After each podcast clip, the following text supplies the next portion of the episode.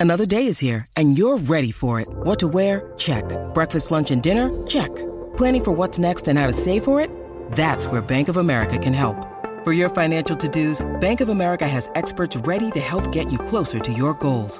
Get started at one of our local financial centers or 24-7 in our mobile banking app. Find a location near you at bankofamerica.com slash talk to us. What would you like the power to do? Mobile banking requires downloading the app and is only available for select devices. Message and data rates may apply. Bank of America and a member FDIC.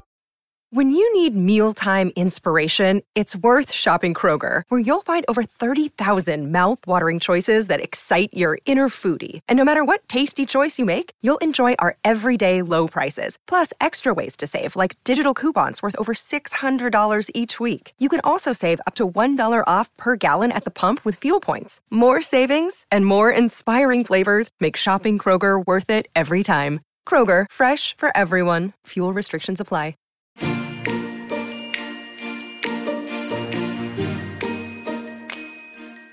You're listening to Tremendous Leadership with Dr. Tracy Jones. Hi, everyone. Welcome to another Tremendous Leadership Leaders on Leadership podcast, where we pull back the curtain on leadership and talk to leaders of all ages and stages about what it takes to pay the price of leadership. And today, I am so excited to introduce you to my new guest, John Feloni. John, welcome. Oh, thank you for having me. I'm excited. Let me tell you a little bit about John. John is the best selling author of several books The Fall of the House of Hutton, The Covenant Secret, and recently The Toll Booth. John addresses the hubris of misguided leadership and explores inspired leadership and the seeking and developing of individual and organizational purpose.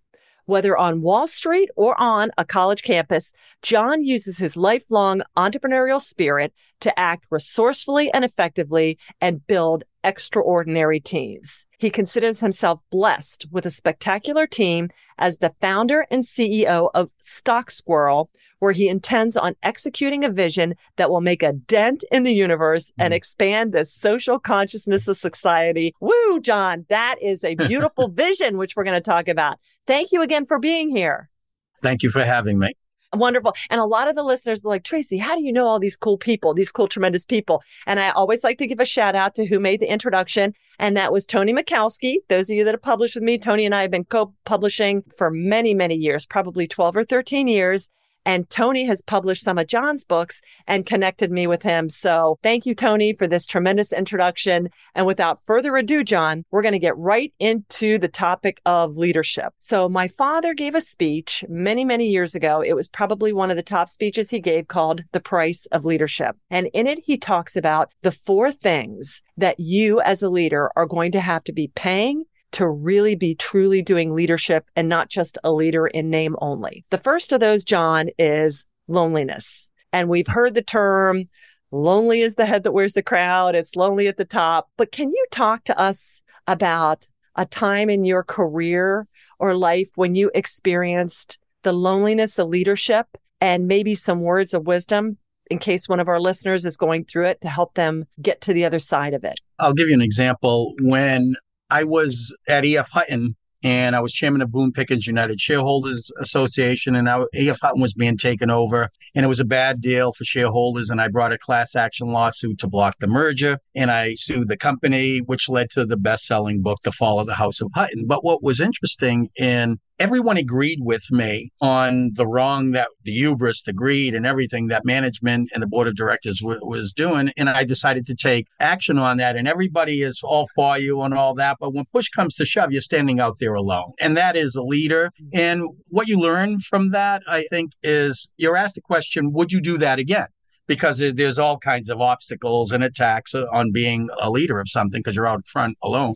And the answer is if you're truthful and you are passionate in the action you took, the answer is yes. But I always give the answer as well. I say I would be a little bit more elegant because you do learn as you go that there are always ways to be more elegant in your leadership. And that comes with experience. Yeah, I love that. Wow, you really brought something up there. Loneliness, if you're on the front line, like you said, and being courageous, there's a lot of people that like to stand behind you, but typically there's that tip of the spear. And as leader, you got to prepare for it. But I also love that you reflect back and look at a way that you could get better. And elegance is certainly, I'm sure that was a scary time. I did crisis leadership in my PhD and I studied a failed merger. And it mm-hmm. was wild. And I'm sure, you know, in the heat of the moment, but I love that you reflected back and said you could be a little bit more elegant because there are times where are we creating our own loneliness? We know there's going to mm-hmm. be times of loneliness, but are there ways that I could have done it in a way that kind of narrowed the gap a little bit? Right. Yeah. Yes. Beautiful. All right. Well, thank you, John. The next is weariness. And my father would always joke and say, Tracy, kind of joke, but not joking it's going to be tiring as a leader because there's going to be some people that do way more than what you ask of them. And then there's going to be a lot that don't. So you're constantly having to pick up loads and shift and balance different things. How do you combat weariness, John? Because our team is only as strong as we are. Yeah, and it always has to do with the team and with people. And there are a few things. First of all, as a leader, I come up with a vision, which we'll talk about uh, vision. And a vision is a destination that I see, I see clearly. And my job is to get a bus and point the bus in the direction of the vision. But my true job is to get all the right people and sit them in the right seats on the bus. And that's going to change and you're going to have to adjust. And there's nothing more difficult than letting people go. That's always hard. But one of the things that addresses weariness and loneliness is to be a servant leader. You lead from the bottom up rather than from the top down. And I'll give examples of that. When I was a broker at EF Hutton and in management, I hired more million dollar producers than anyone. And when I was given, they would let me go around the region talking to other managers and how you did that. And my answer was very simple, not profound at all, is I would take take one of my brokers to breakfast or lunch every morning or every afternoon. I'd take a broker and I'd ask them what they were working on. And then I'd ask them what their goals were, what they needed to accomplish their goals. And then I went back to the office and got them what they needed. Mm and profoundly simple. But what typical management is, they would say, Oh, you'll get this, this, and this when you do this, this, and this. Where my approach was, I'll give you this to get you there. Now, you're not mm-hmm. always going to be right. You got to trust people like adults. And that's always uh, difficult because of the rules of organizations are always based upon the lowest common denominator of human behavior rather than the best. So the weariness comes from fighting all of those external things, but it's your people and the vision that do away with the loneliness and the weariness, weariness. I love that. You said that rules are always based on the lowest common denominator. Man, that's perfect. We had uh, Ken Blanchard on a leadership call last night teaching a course, and he kind of said the same thing. A lot of prevailing wisdom is you grade people. Oh, you're a C or you're a D. He's like, no, no, no. Everybody gets an A. There's a book, the WD 40 mm. guy wrote it, and he Ken was talking about it. Assume everybody has a great pearl in them, and you need to coach them up to an A. And I love that you sit there. Absolutely. But again, you said it it, this is making the assumption that they are self directed, they understand their values, and they can articulate to you what their goals are. Because there are some people, and I always love the one quoted it's like, you always want to delegate to the lieutenants, providing you have good lieutenants. And yeah. that is assumption, especially in financial services sector, because you kind of die out pretty quick if you don't really yes. know or have a hunger for it. But I really love that you said it because that's what gets burdensome as a leader, but what makes us weary. We're focusing on our efforts on the wrong thing. Correct. Allow people to feel. I, I trust my people totally. I mean, even take as many sick days you want, as many vacations. When you trust people and treat them like adults, they tend to behave that way. Yes. As opposed to giving all of these rules and structures is have faith in that human being, back them, and you're going to be disappointed at times, right. no doubt, but less so than you think. Well, I love that. And you also said the goals. Everybody thinks, oh, it's just letting people, servant leadership isn't letting everybody come up every day and decide what they want to do. You still have those goals out there. And we are still part of a collective. So we're going to be on this sheet of music together. But let me know how you see the goals and the resources to get there. That's a beautiful definition of mm-hmm. leadership, John. Thank you. Okay. Loneliness, weariness. The next thing he talked about was abandonment. And typically abandonment is kind of a jagged word, fear of abandonment, abandoning pets. It kind of has a negative connotation. But in my father's case, he referred to it as a focusing effect. And I can remember him saying to me, Tracy, on any given day, I spend more time on becoming a failure than I do on a success. And what he meant was we need to stop spending time on what we like and want to do in favor of what we ought and need to do. So his sense of abandonment was really getting rid of the non value added things, thoughts, meetings, whatever, so we can become very singularly focused. Mm-hmm. So with you, how do you maintain that pinpoint, that singularity? And again, it always has to do with people, right? I mean, you get visions and you have plans and strategies and so forth, and it, but it's always carried out through people. So one of the ways that I'll deal with whether it be the loneliness, weariness, or abandonment, and even on the vision, is I learned something as a manager in a brokerage firm years ago. I was assistant manager at E.F. Hutton. I was probably 26 years old, and I was walking by this broker's office and he was a big broker and he called me in and I always knew all of the politics and it was a big office 300 400 people and I always knew the politics of everything so the guy Chuck he's a friend calls me in and he starts giving me hell about this decision that was made by management which he knew wasn't my decision but he's given me hell about it and I learned something at 26, which was really, really powerful. Before I was going to engage him, he was Italian, I'm Italian, and he's accusing me of all this management stuff that I had nothing to do with, and he's attacking, which was out of character. I decided to ask a salesmanship 101 question, which is so like simply absurd, but I decided to, to ask it because it was a weird situation. And before I was going to engage him with my temper, because he was running off, I said, Chuck, I said, is there anything else beside that that's bothering you? He sunk back in his chair inside and he said, well, my grandfather died last night. And I yelled at him. I said, and you're going to give me all the hell on all this stuff. But here's what I learned. I learned, which adds to loneliness and weariness, and abandonment, that 90% of the time as managers and leaders, we're spending time and effort on issues that aren't even the issue.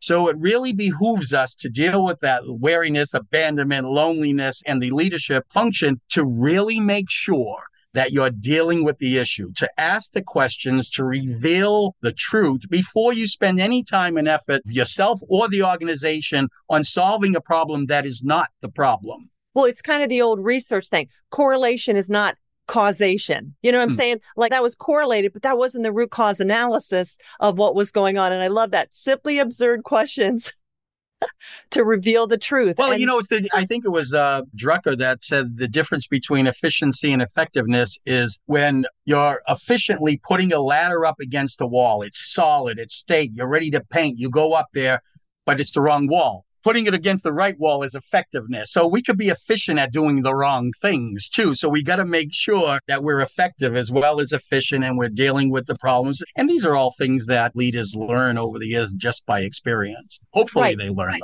them. right. But it's a skill set. I mean, I hope our listeners are out there. I mean, that's a great question to really ask somebody when somebody, and I love that you said it was out of character for him. So rather than fight or flight, you're like, Hmm. Emotional hmm. regulation. I'm bringing this energy in and I'm just going to calm it, diffuse it, and just say what's going on. So, wow, I love that. Thank you. Thank you, John. Okay. Loneliness, awareness, abandonment. Last is vision. And sometimes we think, well, I'm not Nostradamus or Elon Musk or Oprah, some of this big visionary. But my dad would always tell me, Tracy, vision is, I love what you said. It's a destination. It's where you want to go. My dad would say it's just seeing something and then devising a plan to get there. So there mm-hmm. was kind of this attraction, but then this action aspect. So, John, what is vision to you and how do you keep honing it? Well, what's interesting is when you do follow a vision, and especially in today's world where you get feedback immediately on so many different levels, you have to be adjusting to it and you have to pivot. I, I mean, you look at vision as a what's the temperature regulator that you have on your wall for the temperature in the room? A thermostat. A, a, a thermostat it's yeah. a thermostat, right? Yes. So you're going to get feedback continuously in mm-hmm. adjusting, and you may have to change. What's really interesting. And a lot of entrepreneurs, especially in the technology space, will tell you that the vision of the company that they initially pointed to is nothing the way it was ultimately executed. As a matter of fact, there's a reason why in Silicon Valley, the venture capital firms back the horses, the I mean the jockeys more than the horses. They look for a management team and will back a management team more so than the idea of the company because they know they know that initial idea may not be even close to what the final product is once you touch the marketplace, once you touch customers. And they know that the, the good management teams know how to pivot when they're faced with the information of the marketplace and are able to adjust and bring the vision home, which may be entirely different than it initially was. John, that is brilliant. I mean, I've been around a long time, but that is back the management team, not the company. I always tell people, even when Jesus, the Holy Spirit came down on him and told him, This is my beloved son, he's the one. Until you have the team. Think about this. In his team of 12, 20% were no good. You had a doubter, a deceiver. So even Jesus had a management issue. yes, Yes, he did. I love it well, that's fascinating. And I love that you talked about vision. You adjust it, you fine tune it. And even me, so I'm about to celebrate 15 years of being back and I'm looking at it and I'm like, where it was. And dad always says you'll be the same person five years from now, except for two things the people you meet and the books you read. So kind of every five years, I'm like, okay, where are we now? And you morph into something different. You keep the DNA, but you're growing into something different. And so I love that you talked about that because we need to adjust our vision and say, hey, these aspects of it we may have outgrown or yep. now now we're looking at this, or I got the calling that this is done and I'm going on to the next one. Now, yeah, who said it best was uh, Napoleon, who was truly the greatest general. He won more battles than the next three combined of numbers of battles. And he was the greatest military strategist ever and would plan and plan and plan. But he, as he said, he goes, every plan, every battle plan isn't worth the tinker's dam once you face the enemy. So it prepares you on how to respond, but it changes its dynamic really quickly. And it's the same for a business, for a, a vision, for a company, etc. Once you face the enemy or the marketplace, you got to continuously adjust. And if you've done your homework, you know what your arsenal is in the adjustment. And if you have the right team, you have the skill set in order to adjust as well. Right. Well, they now talk about, remember, it was all IQ in the old school. And then it was EQ. The last 20 yep. years have been about the softer, the hardest leadership. But now they're talking about AQ, your adaptive capacity. And so mm. now it's like, it doesn't matter, matter how emotive, people oriented, or smart you are. Boy, you got to be quick in today's lightning You really speed. do. You have to be adaptive and regenerative right. because on any given days, the best laid plans mm, are gone. Well, just thinking a marketing plan, it used to be years ago and when I was young, it would take six months or or a year before you knew what you were doing was effective or not. Now you, you get immediate feedback. So you've got to have plans and you've got to be ready and you've got to adjust. You got to pivot. Yeah. yeah. And I love that because for people out there, they're like, oh, I know, but I thought I was going to do this. And I'm like, but that's okay. You still keep that overarching theme, but how your flight plan can vary at any given thing. And I think that's great for the listeners to know. Hold on loosely. Don't let go. Well, the beauty of growing up, too. Think about it. when I was young, you had fewer choices. The world was different. And now yes. youth have so, so many choices. And I'm always, even with my children, is try everything because learning is not just following your passion, but it's also learning the stuff you don't like. It's process of elimination as well. And that will hone you on your path as well. Not just succeeding, but the failures and learning that you're not good at something or dislike it will help direct you as well. Well, and that's so important because most people, they're not sure exactly what they want. And we talk about vision, and I would say one out of 20 people really know at a young age, mm, this is what I'm going to do. And the rest of us, we kind of ebb and flow through life. But I love that. Okay, I'm not sure what I really put on earth to do, but I'm still going to try things. And, and, you know, and then funny. I'm going to see. Right. Yeah. I would consult with certain people, and you'd have a 40 year old lawyer sitting across from me, and he's coming and sitting across from me looking for guidance and counseling. And he doesn't want to be a lawyer anymore, but he doesn't want to make the change because of all of these reasons societal, family, blah, blah, blah, blah. And I asked him a very simple question I said, rather than sitting across from me who is older than you and more experienced, if you were sitting across from an 18 year old, would you take their advice on which direction you should go professionally? He says, no, that's absolutely stupid. I said, well, that's the age that you decided to be a lawyer. I said, so it's okay to change your mind. I love that. Wow. It is okay to change your mind. But you're right. Letting go of the comforts or it's tough, but that's the entrepreneur's journey. I mean, I was worked yeah. for big bureaucracies and Fortune 100 companies and making that transition, that's a shift and it's a whole different kind of problems. But I prefer the entrepreneurial problems way Absolutely, better than the bureaucratic problems. That's just how I am. That's not mm-hmm. everybody, mm-hmm. but that's how I am. Mm-hmm. Me yeah. too. All right. Yeah. Most of our listeners are too. That's why they're listening. Or someday yep. it will be. Yeah. So, okay, John. So we talked about loneliness, weariness, abandonment, and vision. I want to talk more about leadership. Can we talk about the fall of the House of Hutton? Because you talked about the dangers of hubris and misguided leadership. So, can you unpack that for us? What you found? Yeah, very simply, uh, which I'll have a, I'll do another book down the road, and I call it the Custer Principle, George Armstrong Custer. See, here's what happens is when we have results of something, people try to discipline themselves to make different actions and then decisions. But if you go back to beliefs, because beliefs produce certain thoughts, thoughts produce certain decisions, decisions are certain actions, and then certain results. Most people, if they don't get the result they want, they go back to disciplining themselves on actions and so forth. You got to go back to beliefs. And and what the Custer principle is, and I experienced this at EF Hutton, and then you experience it with a lot of hubris of powerful people. At the time, George Armstrong Custer, who graduated last in his class at West Point, was in the newspaper all the time. He was a great general. And he needed a huge victory because he wanted to run for president. Even though he had some personal flaws, he had the press and everything. So when he was faced with, he only had 140 men. He was faced with the largest congregation of Indians in the history of the country, 10,000 Indians. And he had a colonel that was coming with a lot of troops, but they wouldn't be there for a couple of days. George Armstrong Custer decided, I better attack these 10,000 before they find a way to escape and he attacked them with 140 men.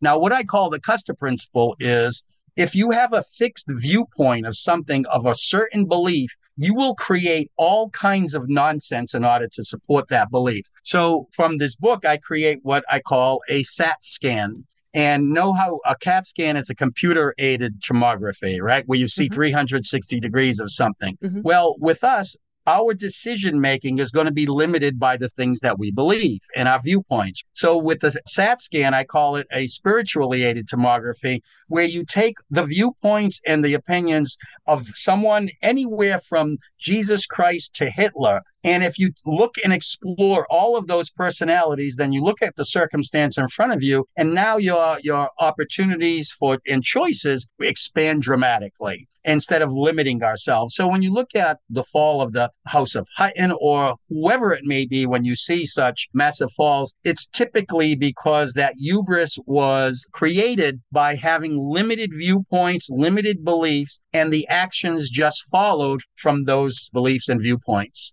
How do we as leaders avoid that?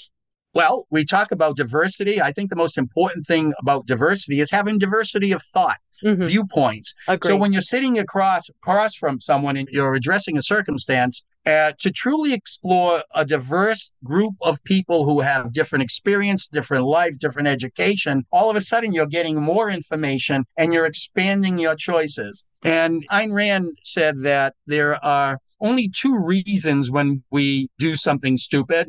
It's number one, either we don't have enough information, right? Or number two, the information that we have is wrong and we're making some decisions on that. So by having a good group of people around you, a diverse viewpoint, diverse backgrounds, diverse education, you get to see and explore more things that are truthful. You get people to say, well, you're holding that premise and it's just not true all this stuff is important. And I think that's the best thing a leader could do in order to make good decisions. Well, they always say if everybody's thinking alike, somebody's not thinking. But yet I tell people, you can look radically different, but if you're all in the echo chamber, you're not diverse. Okay. Exactly. You have to be, like you said, it's your thought process. So, yes, you want to look for the other, but it has to emanate, you set up here thoughts, emotions, well, like you said, beliefs and values, thoughts, yeah. emotions, behaviors. Okay. That's what you got to get back to. So I love that. And yeah, thoughts, emotions, decisions, and behavior, because yes. decisions are key. Absolutely. Decisions and behavior. Yep. John, talk to us about your latest book that just came out, The Toll Booth.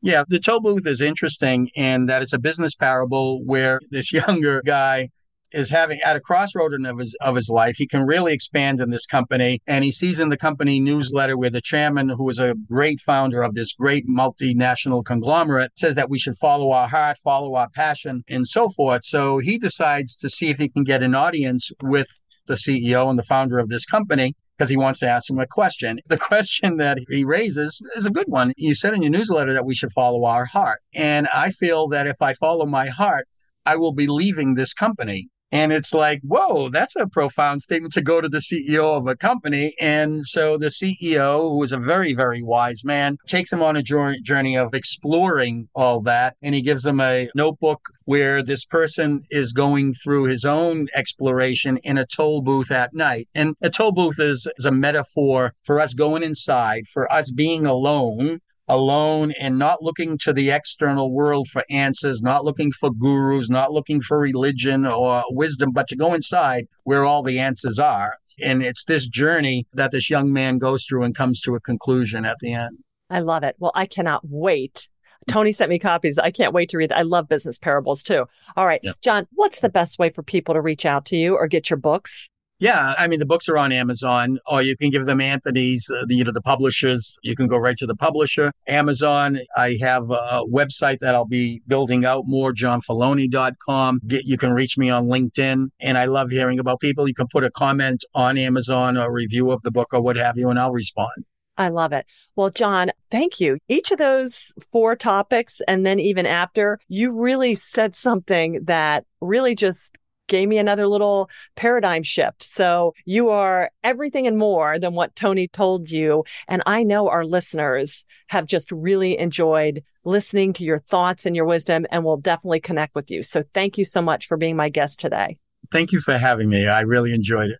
You're welcome. And to our listeners out there, we couldn't do it without you. And thank you for being a part of our tremendous tribe. If you like what you heard today, please do us the honor of hitting the subscribe button and share it with another leader looking to develop their leadership skills. And if you'd give us the honor of a five star review, we would be tremendously grateful. So you be sure and you connect with John, you get his book. And remember, life is all about the people you meet and the books you read. Have a tremendous rest of your day. Bye bye. Thank you for listening to Tremendous Leadership with Dr. Tracy Jones. Find out more about Dr. Jones at www.tremendousleadership.com. If you've been ignited by something you heard in this episode, let us know by leaving a review for Tremendous Leadership wherever you listen to podcasts, or by sending us a message through www.tremendousleadership.com.